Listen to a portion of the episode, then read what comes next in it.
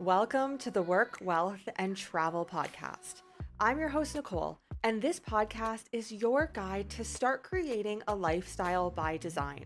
From entrepreneurship, money and finance, taxes and residencies, and everything in between. This show highlights the nuances of a true global citizen lifestyle. Let's dive in. In today's episode, if you are a business mindset, fitness mindset, ready to get into an entrepreneurial mindset, this is the episode for you.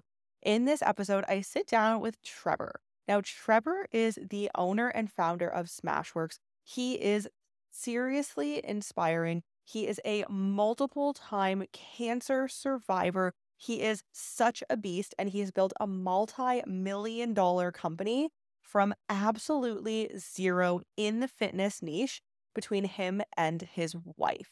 So let's dive into today's episode. It's good to be here, by the way. It's fun. I mean, it was good we were wrapping off camera a little bit. They don't know any of this, but it's fun. This you got a good story yourself.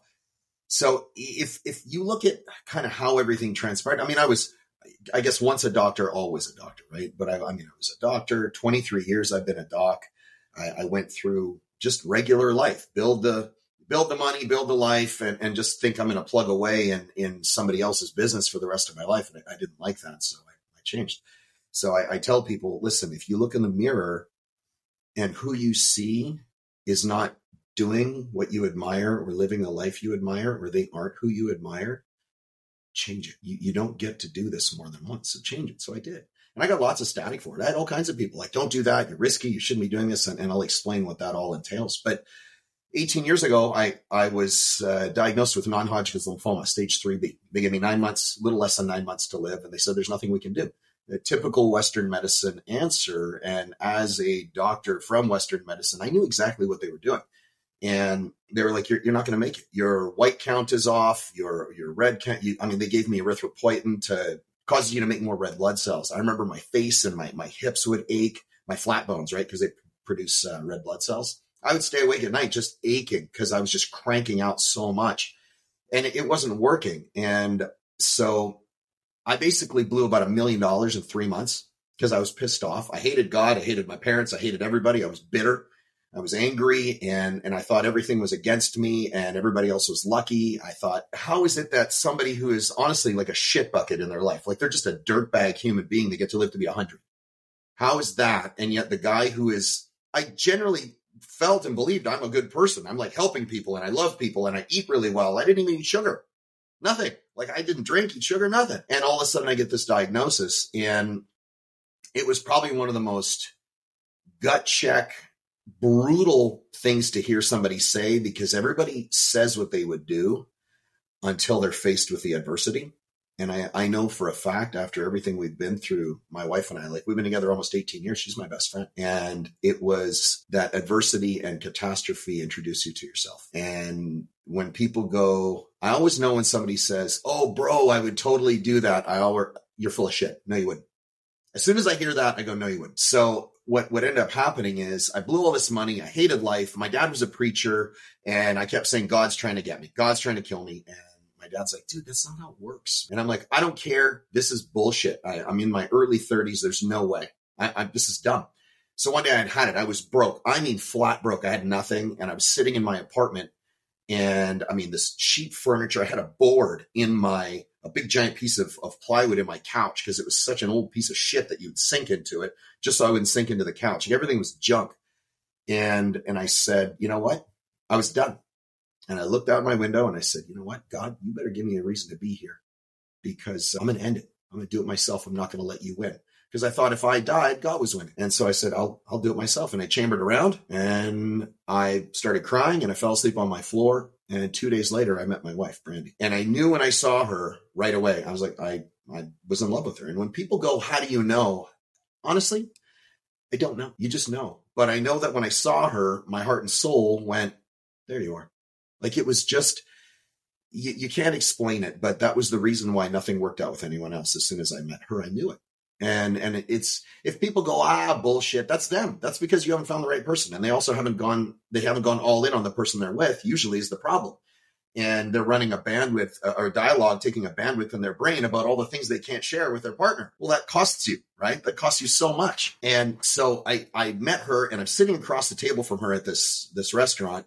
There's nobody in this restaurant. And I'm thinking to myself, holy shit, I got to tell this woman that I have less than nine months. And I can't be that asshole that goes, Hey, let's get involved.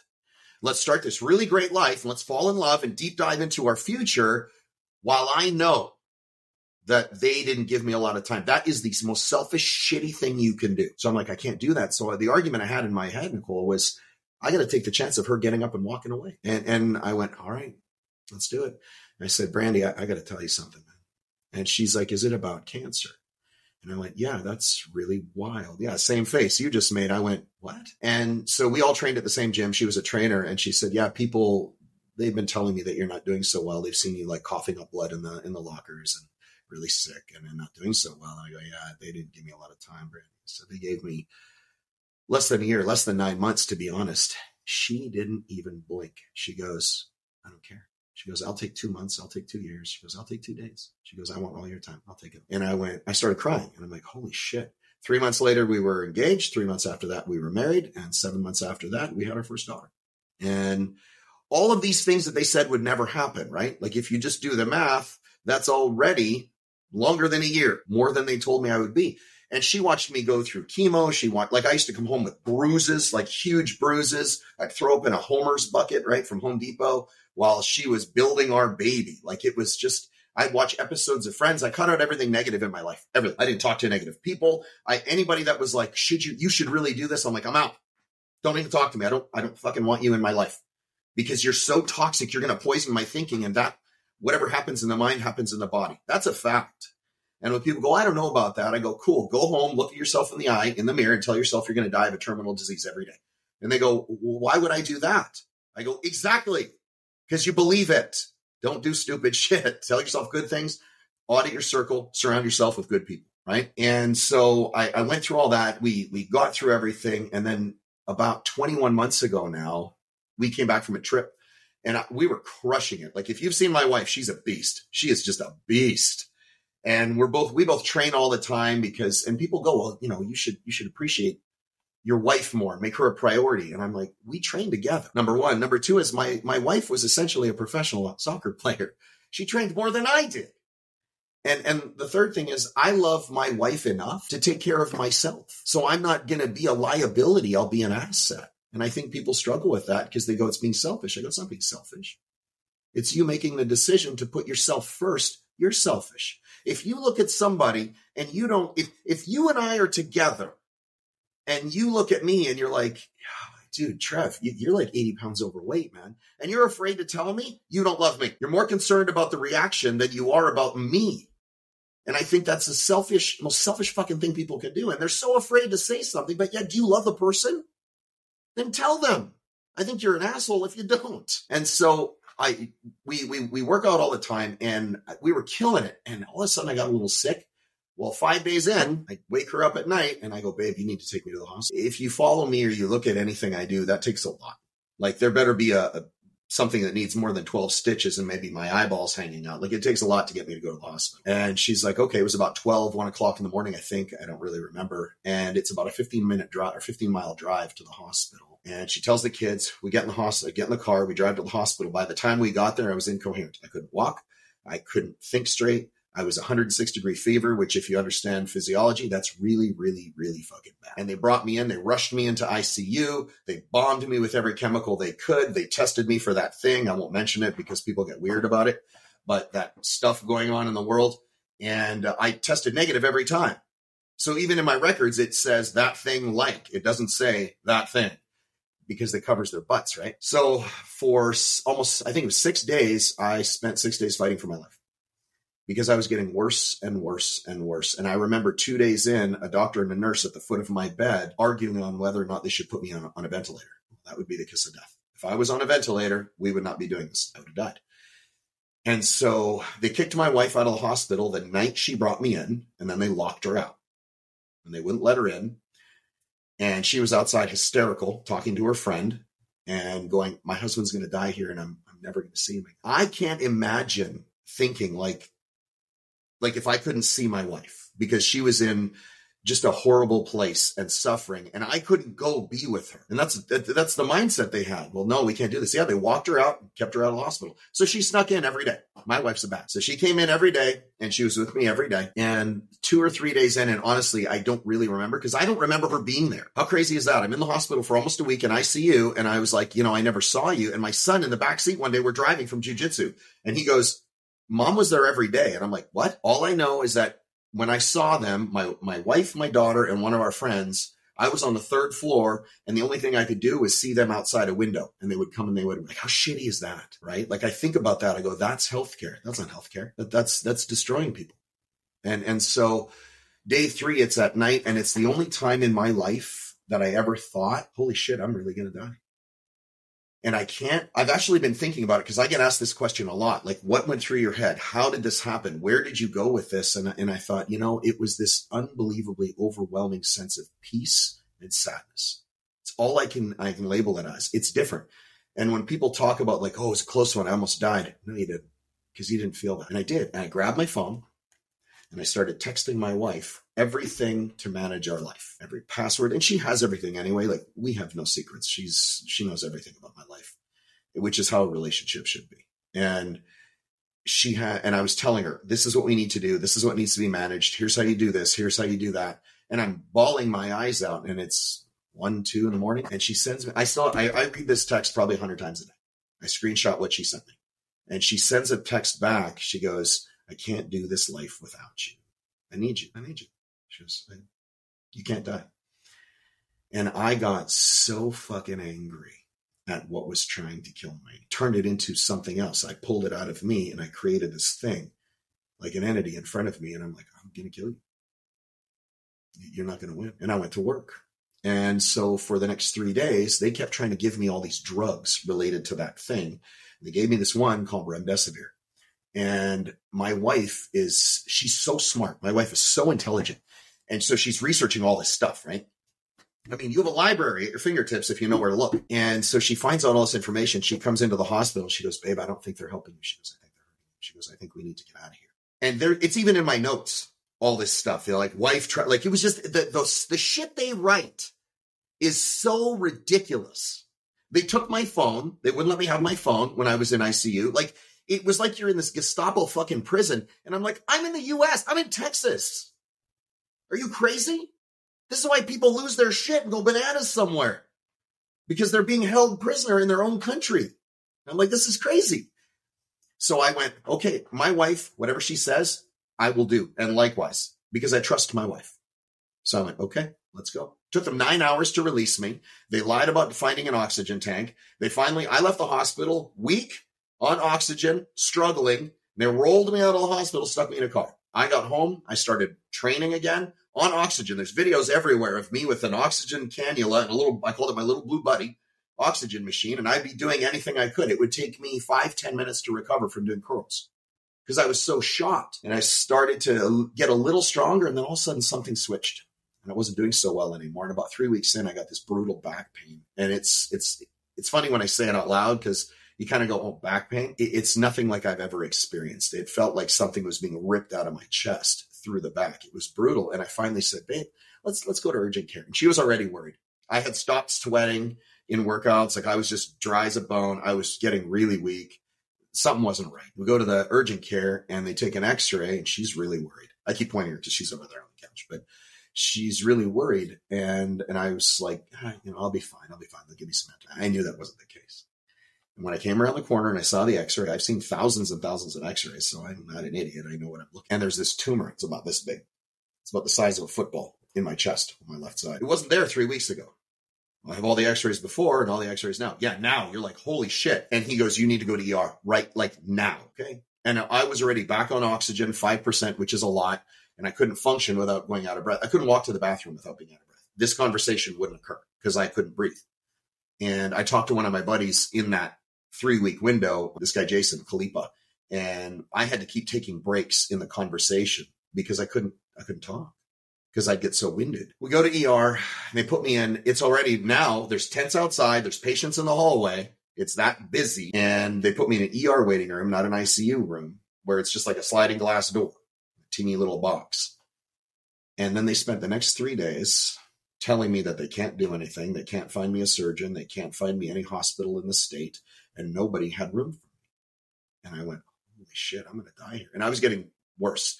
The doctor said when I got there, he goes, oh, no, no, no. He says, we have to do thoracic surgery. Like, we got to get this out of you. And I almost threw up when he told me that because I went, holy shit. You know, like most people, it's like, oh, I, I broke my wrist, do surgery, right? Like this is like, you're going to open up my chest. And of course, your brain goes crazy. And on day three, my wife came, she brought me breakfast every day. She'd just sit with me all day, as much as she could. And day three, I went, holy crap, I couldn't even get up to walk to the bathroom because I was, I was so weak and so I couldn't breathe. And every day it was getting worse. And I said, okay. And they had just come in and told me we still we're gonna have to send you out of state. And I knew if I got on a plane to fly out of state to go to another hospital, I knew I would die. And I just stood there and I started, whether someone believes in God or not is up to them. That's irrelevant, but I do. And I started thanking God for everything. Thank you for, and I just literally for 10 minutes, Nicole, I'm like, thank you for making me just like a beast of a human and making me tough and, and covering me in muscle and making me strong and finding me the best surgeon in the world and giving me another 50 years with my wife and family creating just an, an example for people. Like just, I went on and on and on, like making me healthy and strong and invincible and, and all of this stuff I just kept talking about for about 10 minutes. And then I stopped and I sat on the bed and started crying. And about 10, I shit you not, this is the craziest thing. Like 10 minutes later, I get this knock on the glass door and it slides open. And he goes, Trevor Bachmeyer? And I'm like, yeah. And he goes, I'm just letting you know that your ride to Dallas for your surgery tomorrow at noon is going to be here in half an hour and I freak out. I send my she had just left. I send my wife a text and I go, get the kids. I have surgery at noon tomorrow. And she's like, What? I go, miracles. So we go there. That the next morning, you know, my wife couldn't stay that night because it was literally one of these like, holy shit. And I give her, I give her a kiss. I film the last kiss because I didn't know. Right. And and I said, All right, whatever you do, I handed her my phone. I said, You film everything. I don't care what it is, you film everything. She's like, okay. And I was like, it might wind up not being so good. You film everything. She's like, okay. And my wife, if you tell her something, you can just walk away. You know it's going to get done. She's that person. That's how we are. We never miss. That's one of the things we pride ourselves on is when people go, how do you do it? I go, I never fucking miss. Ever. Ever. People go, that's a really big ego. It's not an ego. It's fact. I never miss. And then they wheeled me down to surgery. And I gave her my ring. I mean, they give you a gown and that's it. You know, you're buck naked under a gown give her my wedding ring and I go down there and I'm really worried. And we, I, I wake up after the, after the anesthesia and the surgery and I wake up to this big nurse trying to hold me back down, yelling, this one keeps trying to sit up. Always a fighter. And they take me to the room and I'm still in and out of anesthesia. My wife has this all on video. It's great because I'm high as a kite. Like I'm just in and out, in and out, right, of anesthesia. And I said to, when I came out, it was about 20 minutes after surgery in the room. And I said to the to the nurse, one of the nurses in there, I go, "You need to get me up." And she's like, "No, no, no, no, no. You just had thoracic surgery. You can't get up. This is like no. You, you need to adjust your life. You're going to be different." You need to understand you're lucky to be alive. You're not going to be able to do all the things you used to be able to do anymore. Life is going to be different. There's all the shit she's telling me. So she's basically telling me how my life is going to be. And I just, I'm so mad. And I had these giant garden hoses coming out of my chest I had oxygen on my face. I had IVs everywhere. I had a 12 lead on me to monitor ECG, right? It was just, I looked like a mess and I'm all skinny and weak. And I go, you have two choices. You can either get me up out of this bed or you can get me the fuck off the floor. Either way, I'm getting out of this bed. And there I am. Another nurse. I'm holding her hand and I got a box filled with like my blood and fluid. And I'm holding onto this box and this nurse's hand and I'm walking circles around my room. And that was about 20, 30 minutes after surgery. And I would walk lap after lap after lap in that room until they disconnected me from the wall, the vacuum hose, right? So I didn't have a pneumothorax. And they disconnected me from the wall and I said, where can I walk? And they're like, you can stay on this level in this, in this wing. And I said, okay. So I would walk around the nurse's station nonstop with my IV stand, all this stuff going in me and this box with these chest tubes in me.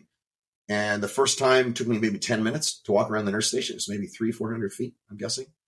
And they were like, holy shit, you're like relentless. And I go, I want to get, do not want to be here. And so what ended up happening was they told me it was going to be 14 days till I would, till I could go home. I was home in seven.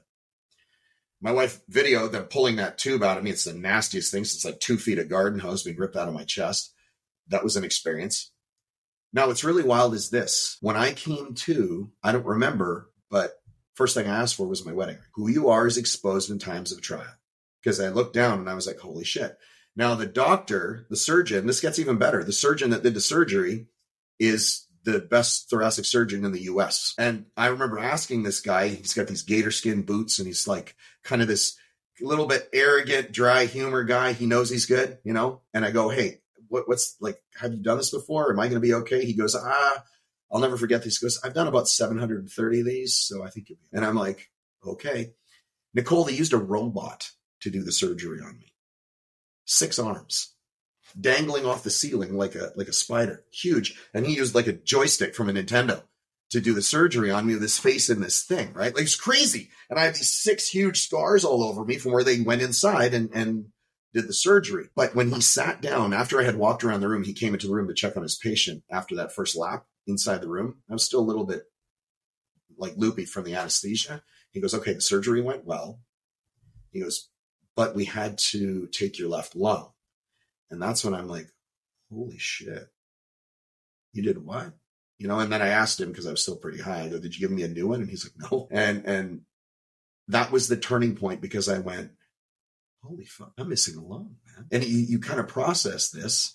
So when we left, seven days later, they rolled me out in a wheelchair on oxygen. They said, Your life is going to be different. You're never going to run. You're never going to work out. You're never going to do anything again like that. You are just lucky to be alive. And then they plant that seed in your head. This is how you're going to be. And I had a prescription for 12 drugs. I didn't take a single one of them. I said, You can take your drugs and fucking shove them. I'm not taking all that bullshit because they're going to kill me. Forget it. Longest drive home because I felt every bump in that road. Because I mean, it was brutal. It was painful. Like it's one of the worst things I've ever experienced. We got home. I hugged my kids. I hadn't seen them for a month was brutal. And I hadn't even seen the inside of my house for a month. And I mean, I was in and out of ICU for over two months, right? And my wife goes, What do you want to do? And I said, I want to work out. And she's like, My wife is so badass. She goes, Okay, let's do it.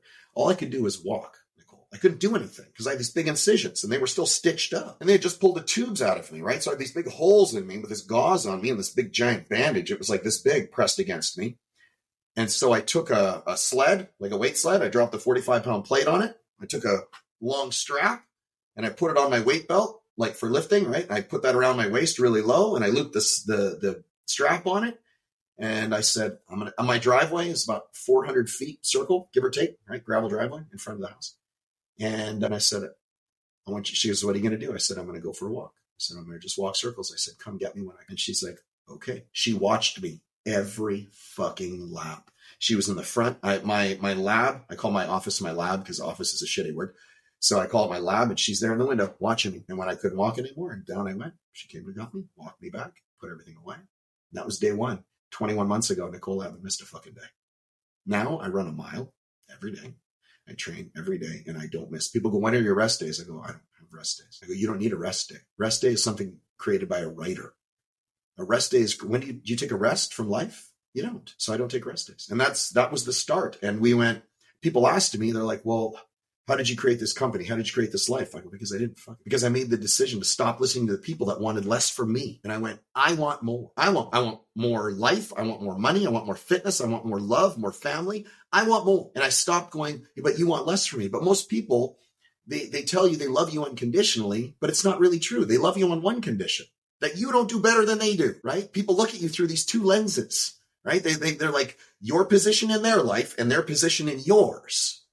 And if either one of those change where you begin to level up, they're like crabs in a bucket. They pull you down because it makes them look at their own framework of their life and they go, I don't like it. So it forces them to look in the mirror because they're like, well, you can do it, but, but you have all the breaks. I actually have gotten that. I got so much hate for training with one, like when I would go on, I'd have oxygen, I'd collapse, I'd fall apart. So I, Nicole, I, I fell apart so many times training. I hated it. I fucking hated training. When people go, oh, you're, you're a savage. I go, listen, don't think for a second that every time I go out to my gym, I'm like, I can't wait. It hurts every time. But you know what else is going to hurt? Being weak later, being less later, looking in the mirror and going, you could be more, Trev. You could be more, Spartan. You could be more for your wife, for people like you, for everybody. What are you, what are you doing? Don't you ever settle for less. But that's what we've been reduced to is just, it's okay. Just settle for less. So I got hate. You, what are you trying, what are you trying to prove? Nothing. I'm trying to be the most badass motherfucker on the planet. That's what I'm doing. It ain't for you, but that's the world, right? They're like, what, what are you trying to do? Nothing. I am documenting my life to show you what's possible because I ain't about that. And then people, they don't like that because it makes them uncomfortable because they look at themselves and losers know they're losing, winners know they're winning. It's just a fact. It's not meant to be a dick thing. It's just the truth. And most people that lose, it's because they aren't doing the work. And that shows them when you see someone and you see them winning in a space that you're in, most people go and make up every excuse and every validation and hate on you so much, but they always miss the one thing they need to say. I ain't doing the work that they're doing. I'm not in Buenos Aires. Why? Because I'm not doing the work to be there. So if I was bitching at you off camera, I'm like, well, yeah, it must be nice. Really lucky to be traveling the world. You know you could easily do? Go, hey, Trev, shut up, do the work. It's not hard, but people don't like that, right? Because it puts the reflection back on you, but they've sensationalized being a victim. I refused. Thank God. Like, I'll tell you this, there aren't a lot of 50 year olds like me. And people go, well, that's not normal. I'm like, no, this is normal. This is what a normal 50 year old is. When you're obese and weak and you have a shitty mindset and you think the world is against you, that's not normal. That's conditioning. That's you listening to all the, the, the haters and the people that don't want you to win. Cut them out of your circle. I don't even allow those people around me anymore. So I don't miss. It, I have six rules. I came up with them in the hospital. And those six rules are my core values and they're a filter. Everything in my life runs through them. And the last one is never, it's written on my whiteboard. Every workout I do, Nicole, I want to quit. They're brutal. But I know this if I'm going to the gym and just walking around and taking my coffee cup, setting it down on a machine, and then texting, playing on my phone, I ain't working out. I'm doing it for my ego to say to everybody else, hey, Nicole, Nicole, I went to the gym today. Did you? Did you, did you train today? I did. I didn't do anything. I leave bits of my soul in the gym. When I come in, I have never in in 20 months, I've never come in from my workout and not gone, I think I might be sick. That was rough, but I'm not dead yet. And I look at that and I go, you know what? That which tried to break me, that which tried to, that which tried to break me made me. It made me because I didn't let it. But it's relationship, fitness, money, business. It's all the same. You're going to be faced with tests. You have the choice. If you want to ask for a big life, whatever it is, buckle up because you're going to get the test. Here's the life you want. Cool. It's on the other side of all the work you're not willing to do. But that's how I got to this point. And I remember when we came home, that's how it started. And I haven't quit since. That's when we, my wife and I built our whole company together. And we started off just changing fitness, just going, listen, you guys, the doctor, God, think about this. The doctors, this is why I'm so obsessed. And I go fitness first. I don't care. People, I want to learn how to make money. Fitness first. I want to have a great marriage. Fitness first. I want to be a good parent. Fitness first. Why? Because if you aren't strong yourself, you're fucked. That's it. There's no other way to say it. Because the doctor sat there and looked at me and he went, if God, this, it, I still see his face. If you wouldn't have been in the condition you were in when you came to the hospital, you wouldn't have survived. There's nothing in that statement that was meant to be kind. It was the, you're doing the work. You would have been screwed if you would have not done it. Holy shit. So when people go, I'll do it tomorrow, it's because health, wealth, and relationships are all deficiency needs. When you have them, you never think about them. And when you don't have them, you literally can't think of anything else. And people don't get that until it's missing. So I tell people, go look at your life and go, where am I missing? Because that's where your struggles are. That's where you're playing safe. And that's where you wish you were doing better. So stop fucking missing. Well, it's not that easy. No, it's simple. Don't miss. It's not easy because you want to be a little bitch and fall back on your habits of being a quitter. Why? Because you're afraid your friends are going to call you out? Your friends are going to hate on you for winning, man. Most people don't even start what they want to do. Like, how about you? You're in Buenos Aires. You travel all over the world. You've been to China, all over the place. And I guarantee you, you have had people go, What are you doing? That's crazy. Why are you taking those risks? Why would you do that? That's pretty selfish. How don't you want to settle down? I don't think that's smart. How is that smart for your life? Right? They say that to you, and yet in your head, you, you, I, listen, you don't have to say it on the air, but I guarantee you in your head, you're like, fuck you. I'm to go do this because this is my life. And I'm to, just because you don't have the stones to even attempt to think about what I'm to do doesn't mean I'm not to do it. Do not project your feels and your, your feelings and your fears and your limited small mindset on me just because you won't. People hate on what they quit on, so they shit all over you, right? You still did it. Where are you? Buenos Aires, right? Like people look at me and they're like, well, you're lucky. Lucky? I'm 50 missing a lung. How am I lucky? I put in the work. And they don't like that because they go, well, yeah, but wait, it's got to be this though. Yeah, it's the work. Well, what about this? It's the work. Like the work instills the worth, and nobody gets that. That's why you're in Buenos Aires and we have a great life because we both do the work, you know. And I think people, you want to make millions of dollars, it's easy. I'll, I'll tell you on this call, it's so fucking easy to make a lot of money. Like, I mean, like dummies. People aren't willing to do the work because they're taught, oh, if you do this 20 minutes a day from your couch with your cell phone, you'll be a millionaire tomorrow. Get out of here, man. It's not true. I had to work my face off to get to where we were. And I still do it because I like the worth and the value it gives myself, my family, and people that listen to me. People want the easy way, they're never going to get it. And you know that. But that's how this all started. Wow, that's wild ride, huh? What a yeah, what a freaking wild ride. Thank you for sharing that. I I mean, we obviously have had very different life experiences and we live very different lives, but I totally resonate in what you were kind of saying there at the end of we both did the same thing. We figured out what the life that we wanted looked like and we went after it. And for me, I call that lifestyle design. I know everyone kind of has right. their own different word, but yeah, you know, I get a lot of hate, as do you, I'm sure. You shouldn't be lifting weights and have one lung. And for me, like, you should That's be so buying a house hate. and having a family. And it's really you just carving out your hate. own path. I love hate. I love getting it because just I tell people to remember nobody has ever hated on a loser ever ever nobody hates on a loser nobody and they've never erected a statue of a loser they've never created a, a, a giant life based on a loser. And it's people go well that's really harsh. It's not harsh. Losers are fucking losers. Stop being a loser. It's your choice. Haters you know what they are? They're fans. Because you know where they show up? Your game to watch you play. They're fans.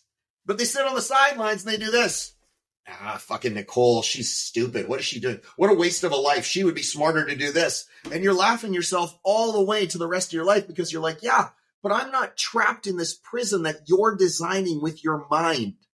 I'm living my life crushing it. We have the same time alive.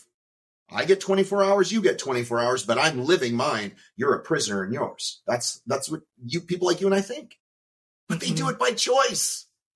I, I always, if you're not getting hate, I always tell people you're not doing it right. And if you're concerned about the hate, reevaluate your self worth. Because I, I, the best thing I, I, said one time, and boy, I got so much static for this, is I went, dude, you, I'm untouchable. You can't touch me. You cannot touch me. You can't get me. You can't knock me down. I'm never going to quit. You can't stop me. I get knocked down. I'm going to be right back up. Why? You can't stop me. Only I can. Because I am, I value my opinion of my life more than everybody else's combined. And there's always some knucklehead out there that goes, well, that's, that's pretty narcissistic. I go, really? You ever been in a fucking plane? What do they tell you about an oxygen mask?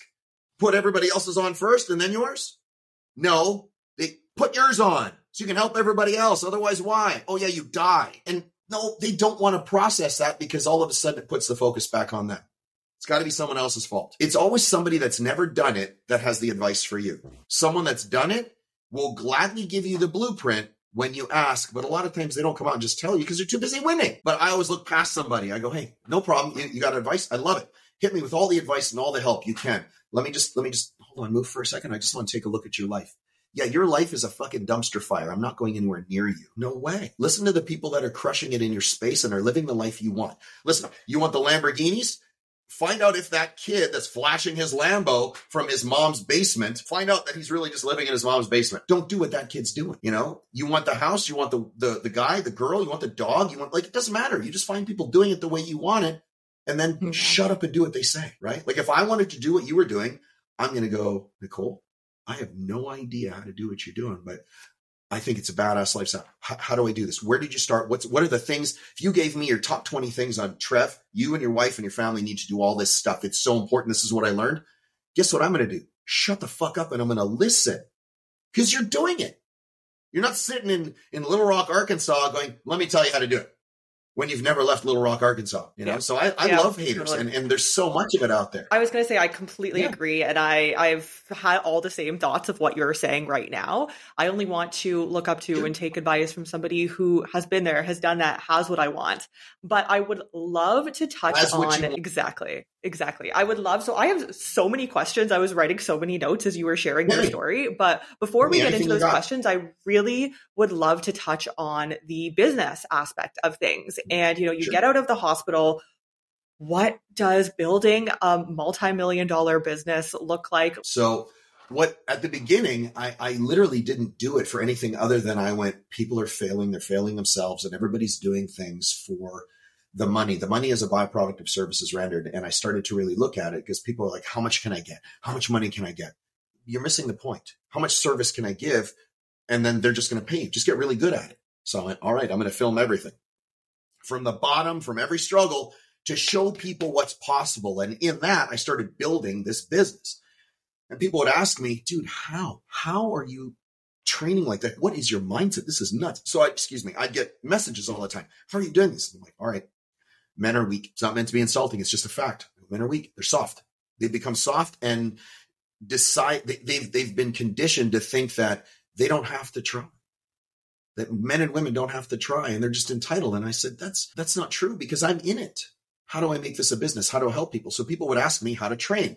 And then what people ask me, my diet, my training, all that. How does you, you and your wife train? I went, all right, I'll build a program. So I built a program and I still remember the first guy I sold my program to was 1,897 bucks. I'll never forget this guy. I was on the phone with this guy for probably half hour, 45 minutes. He wasn't even here. I think he, I think he was in France. He lived, but this was the nicest guy. And he was like, I want to do everything you tell me to do. And he was an older dude. And I was like, let's do it. How much is your program? I literally plucked the number out of the sky. $1,897. Three months. He's like, done. Can I give you a credit card? Holy shit. Yeah. Okay. Boom. Ran the card. I've told this to so many people and they go, well, that's not a lot of money. I go, see, you're thinking wrong. I went, you know, if one person buys your product, then a million people will buy your product. You just have to get in front of them. And that's where people struggle is they go, nobody's buying my stuff. You're in front of the wrong people. Well, it's marketing and ads and, and targeting. No, it's not. It's your fucking story. You're not telling your story. You're too afraid of judgment from other people. Most people will never execute on the goals and the life they want because they're, it's just not the work they're afraid of even. It's the judgment and hate they're going to get from somebody else. Oh shit. What, if, what if they say this? Who cares? And then they don't do it. So then they, they live in this self-generated misery while they hate, they, you know, and all it does is create bitterness, envy, and jealousy on the people that are winning, that are doing what they want to do. Well, yeah, they're lucky though. They're not lucky. They just stopped giving a fuck about the opinions of other people over their own. Doesn't mean you have to be, I don't care about you. It's that I care about my opinion more than yours. There's a difference. And when you're in business, buckle up. Hate is the barrier to entry. Hate is the barrier to entry to success. If you aren't willing to take the hate and the judgment and the, the, the accusations and all the bullshit that comes with it from these low level NPCs in the world, you are not cut out to be an entrepreneur because being an entrepreneur is sexy to people, right? It's great. We're, I'm to make, I'm to make so much money. Dude, I didn't, it took me forever at the beginning. I had to work 18 hour days. I was on the phone making phone calls nonstop. So I built this program and I didn't even know how to do it. I just took everything I did. How did you come up with a program? I took what worked for me. That's all I know. And I try and tell people this. I go, don't invent things. Do what you're really good at and then teach people how to do that. Number one, I honestly believe that's your obligation. Once you know something really well, it's your duty to teach people how to do it. I think that's what makes a good teacher. That's what makes a good person. So I started teaching people how I'm eating, how I'm training, you know, my mindset. I started going through things. I have my six rules that I go through and I teach people all this stuff. And I'm like, do this. And all of a sudden I started getting results. And then I started going, holy shit, I'm getting better results than anybody else. And then people started calling me, Hey, how do I join your program? Cause I would start talking about it. Oh, do this. So it was two grand that first month. And the second month, all of a sudden it's 10 and then 20 and then 25 and 30. And I'm like, holy shit. And I just started doing this to make sure my wife had a place, that our kids had a place, that we could pay for our house, that we had a life because I wasn't brick and mortar anymore. And I wanted to be able to be with my family. I spent Nicole, I spent 15 years getting up at 4:30 in the morning, driving to a clinic in commuter because I live in California, and not getting home till 7:30 at night. So I never saw my wife and kids. That's not a life. You're just a slave. You're an ant working to survive. And then what? You retire at 65? Just for everybody watching? You want to get rich as fuck by the time you're 30 because you can enjoy yourself. Don't wait till you're 65. Then what? You're all broken and beat up? I'm 50 and I'm in pretty badass shape, and getting inside of any of our exotics is still hard. The cars are like this high off the ground. So I tell people, do it as fast as possible. So I started looking at the people that wanted my stuff. And I went, how do I replicate this program? So I designed this entire program. I put it into Trainer Trainerize. I'll even tell you what I used. I put it into Trainer Trainerize. I filmed myself. So I'm not using some random dude that they have in their program. I put every video, I filmed every workout. I still do. I've been doing that for years. And I put every movement that I wanted. I built out these workouts and then I said, do this. And people would come in and they're like, well, I think I have this going on though. And I have this going on. And I go, are you on oxygen and are you missing a fucking lung? No, shut up. Thinking what you're thinking has given you the life you have. Doing what I do, doing what I did gave me this life. You're going to listen to me. And I was not the friend zone. I was the coach. People don't like, if you're going to start a business online, you're going to explain to people and help them get somewhere. Do not be their friend. Care about them, coach them, hold them accountable. A lot of those people will feel like they're under attack, but accountability always feels like an attack to people hiding behind their excuses. I started doing this and I started getting in front of people. And then all of a sudden I went, what if I put it in my stories? So I was like, hey, DM me this. I just put a word in there. And I, the first time I did that, I had about 250 DMs of people with that keyword going, like, I forget what it was. I think it was savage or beast. And it went, and I was like, holy shit, I had 20 calls a day for three weeks. And everybody's like, here, here, here. And all of a sudden I grew to this brand and we were making 250, 300, 350 a month. Like, and it wasn't, it wasn't even hard because I gave a fuck about the people. And then I created this community online and I have this thing called the Spartan Army, which I came up with because I went, people need a place to go where they know they're supported. And that's community is more important than your product.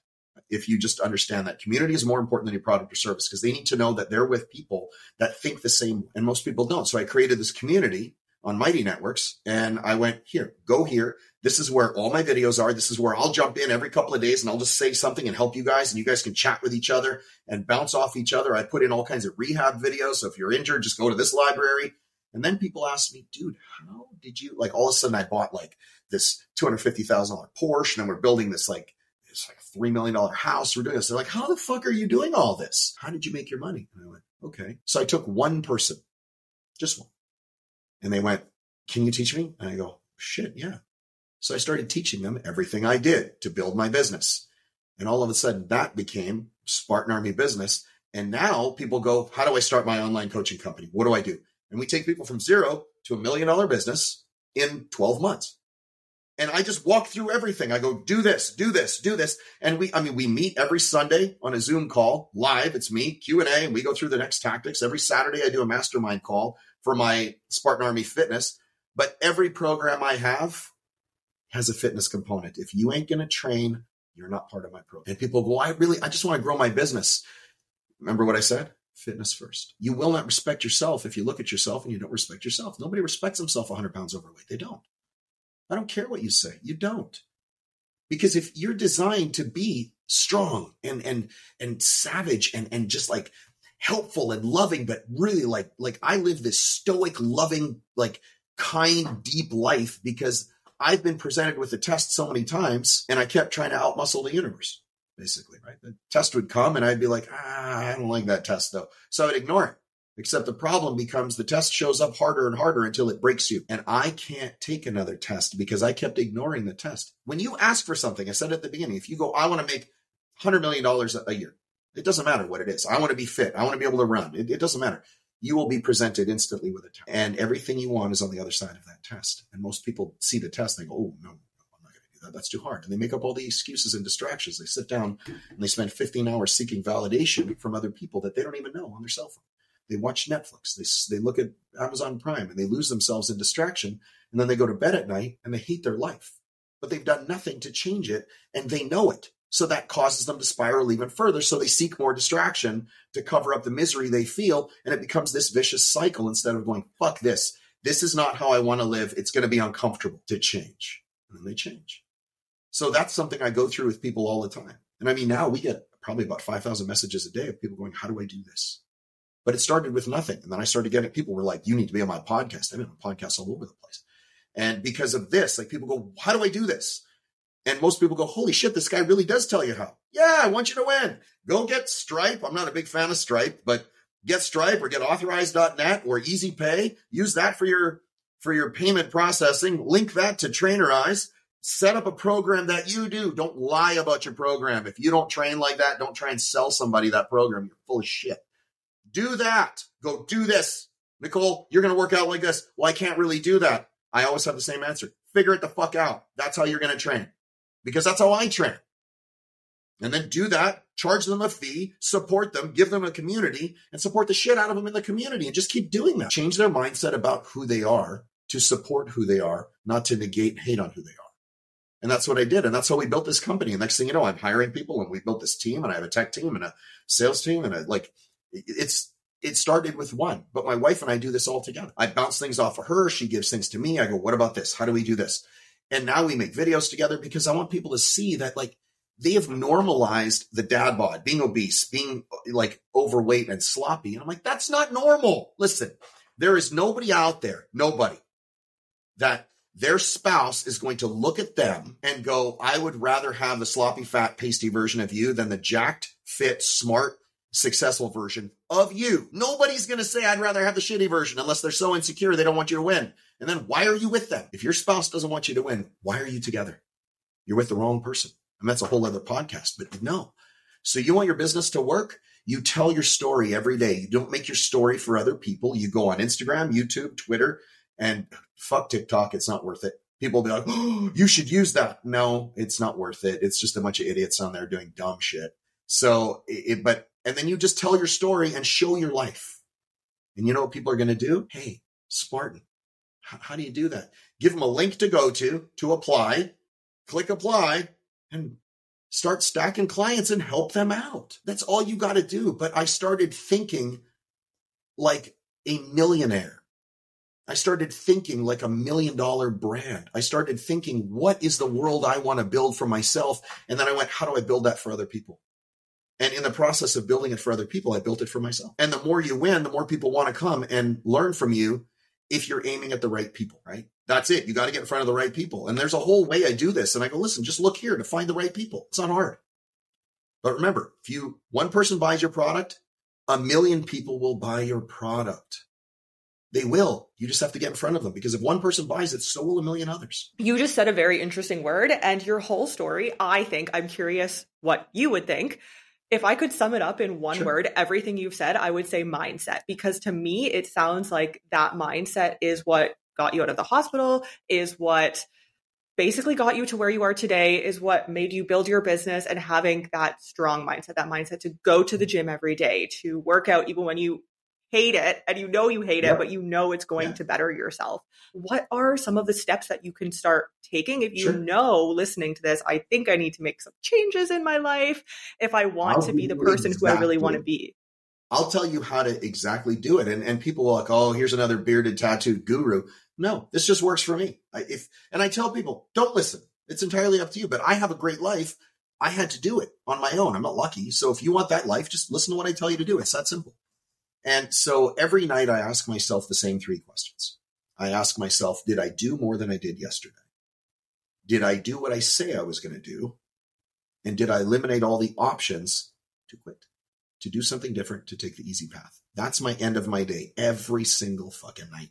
And I have this journal. I don't have it here. I have this leather journal. Every night I write in, I call it my GSD, which is my get shit done book.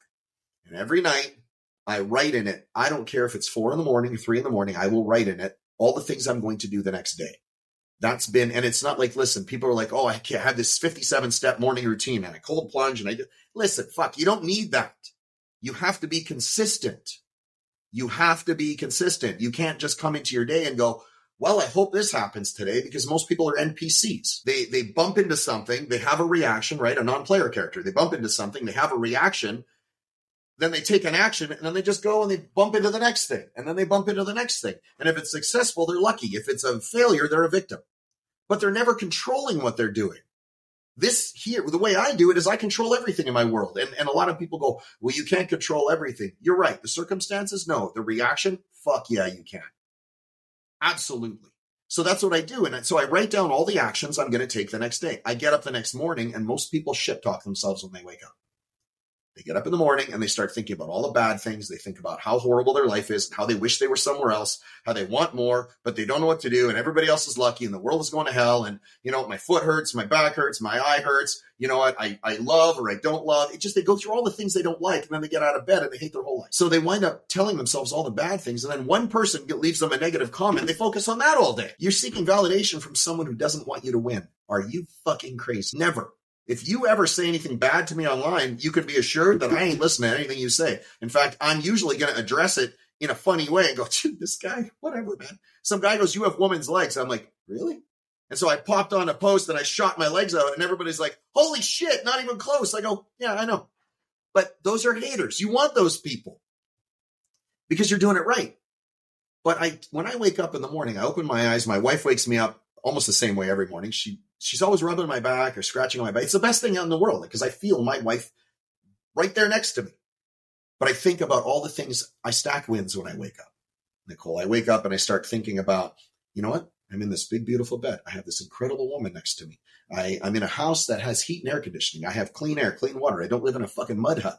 I have food in my fridge. I have a great daughter. I have a great son. My eyes work. My lung works. I'm strong. I have all my faculties. I have my wits about me. I'm still intelligent. I have a crazy day planned where I'm going to get so much shit done. And then I'm like, I'm going to do 50 grand today. I'm going to do 100 grand today. I'm going to help that many people. I like, I go through all my wins. My goal is 20 every morning. I always do more, but I will not settle for less than 20. I stack 20 wins before I even get out of my bed.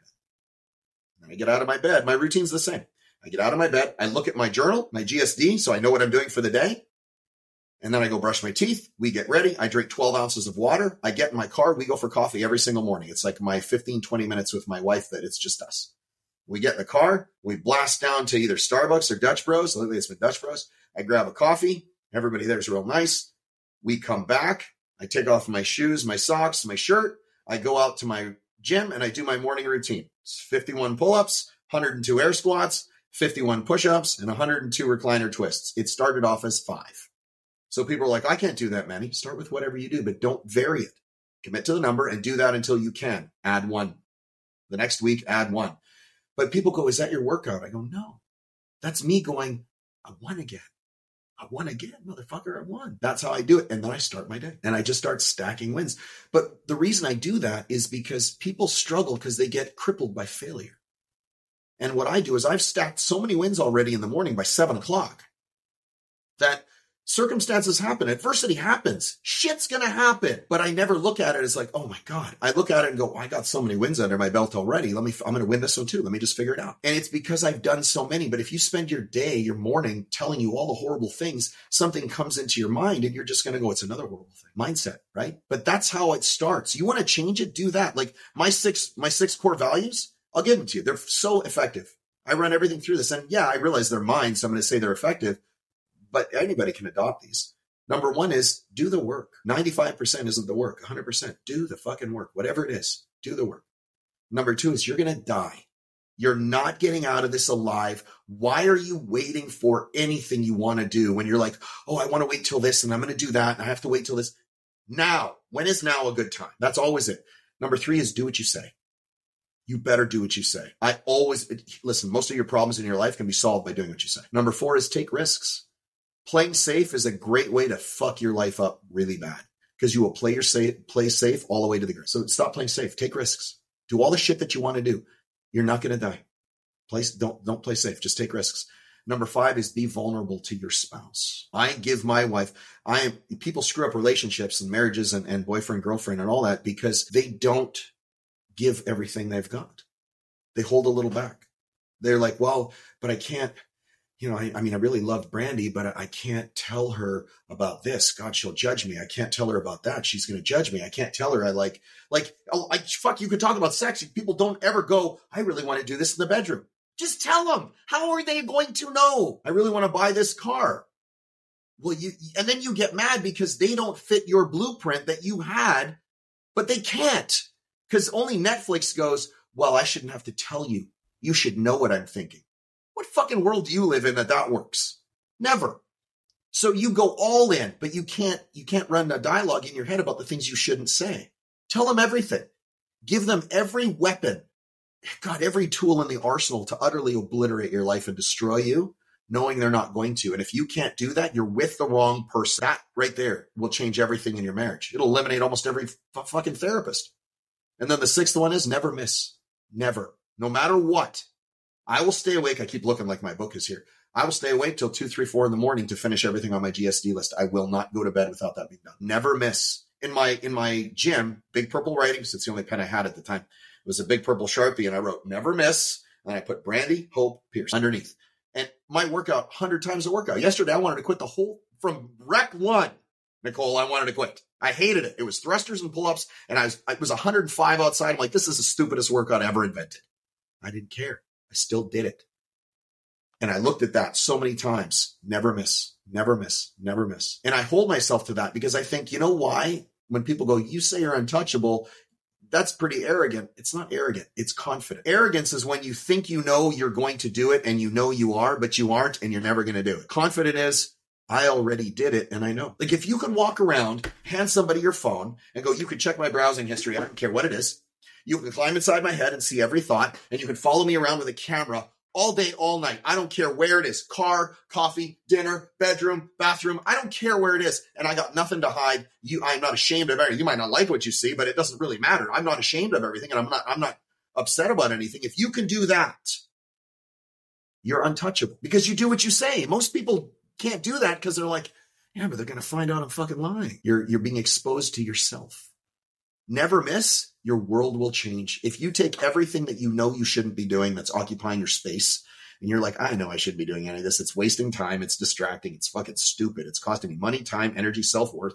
Eliminate all that and only do the things that you know, you know, if you did would change your life. If you only did that, six months from now, you're going to be all alone because everybody's going to go, how the fuck did that person level up so fast? Because I did. But that's it. If people do all of that, and you never don't even like don't even join any program I have. Just do that. I love hearing your actionable tips of what you do in the journaling. And I think that's very valuable. I always love whenever I can get a peek into what somebody's life looks like and what got them to the point that they are today. So thank you for sharing all of that. And I have one question to wrap up mm-hmm. the episode. You are probably going to have so many answers to this question, but I would love to know what is one thing that you wish you knew at the beginning of your journey, whatever journey that is for you that you now know? There, there's the one thing never miss. It's the best thing I can tell people. There is, you want to have self worth and confidence, stop missing. People don't have confidence because they know, like I said at the beginning, a loser knows they're losing, a winner knows they're winning. But you know, if you get upset because something isn't working, you already know it's because you didn't do the work. If I sat here and I went, Nicole, God, I am so thirsty, and I keep thinking that, there's fucking water right here. I know I'm not grabbing it. I can't go, I'm really thirsty. It's your fault. I have to go. But that's the mindset. Never miss. You want to win? If that, if I would have known that 20 years ago and people go, well, that's common sense. Yeah, you're the one that's missing. Because if you can't take your life and like I said uh, briefly, I said, look at your life as a business and go, how would I annihilate my life? How would I utterly destroy my life and then find all those holes and fix them? That's what you're missing. So that one thing, never miss. You go for it. All in. Everything you've got. Don't worry about because if you give yourself options, you're fucked. It'll take 10 times longer. Never miss. Look for every way to time collapse anything you can. Pay the person. If you can find somebody that'll be like, hey, if you do this, it's going to time collapse everything, and they go, it's going to cost this much to do that, pay them. Because the one non refundable bank account you have is your time. You know what you can do? Earn infinitely more money. There's so much money in the economy right now. Don't be fooled. But your time, you do not get anymore, ever. So I'm like, if you were like, Trev, I can help you do this, this, and this, and it'll take one year instead of 10 years. It's going to cost a hundred grand. I'm going to go, where do I send the money? Because you're giving me nine years. So I'd look for every way to time collapse and I would stop missing. I would never miss. Never. Everything I look back, everywhere I struggled was where I missed. Everywhere. Not sometimes, 100% of the time. And so is everybody else. They'll just define it differently, but it's always going to boil down to that one thing you missed. You gave yourself an option and you missed. And people go, well, what about? As soon as you start doing that, you're lying. well, you can't say that about everything. What if you have this and what if you have that? The weakest form of any argument is to argue the extremes on either end. I have one lung. I've been through cancer four times and I'm 50. You can't say anything to me. Never miss. That would be the one thing. Look at your life and go, where am I missing? Really? Where are you missing? That's it. It'll change everything right there. So where can people find you online? You go to SmashWerx, S M A S H W E R X. They always spell it wrong. SmashWerx. You can type in Trevor Bachmeyer, but SmashWerx on Instagram, on Facebook, on YouTube. Send me a message. It is actually me. We get about, like I said, about 5,000 messages a day. I actually answer them. It's actually me. We have a huge team, but doesn't matter. I pride myself on the fact that people matter. So if you, if I can help you, I'm going to go, listen, how do we do this? Send me a message. I tell people join, like if you aren't joining the Spartan Army, you're, you're crazy because I'll help you get to where you want to go. And I'm actually the guy that's done it from the bottom. And I'm not walking around going, let me tell you how to do my great program. Just do the work. But I'm not for everybody because I'm going to be in your face because I want what you, I want you to win, you know, but that's where go anywhere and send me a message. Ask me a question. I don't care. I'll help you out as much as I can. You've just listened to the Work, Wealth, and Travel podcast. If anything from this episode resonated with you, I would appreciate if you share this podcast on your socials. And of course, be sure to tag me. And don't forget to leave a review on your favorite podcast platform. Thank you for joining me on this global citizen journey, and I'll see you in the next episode.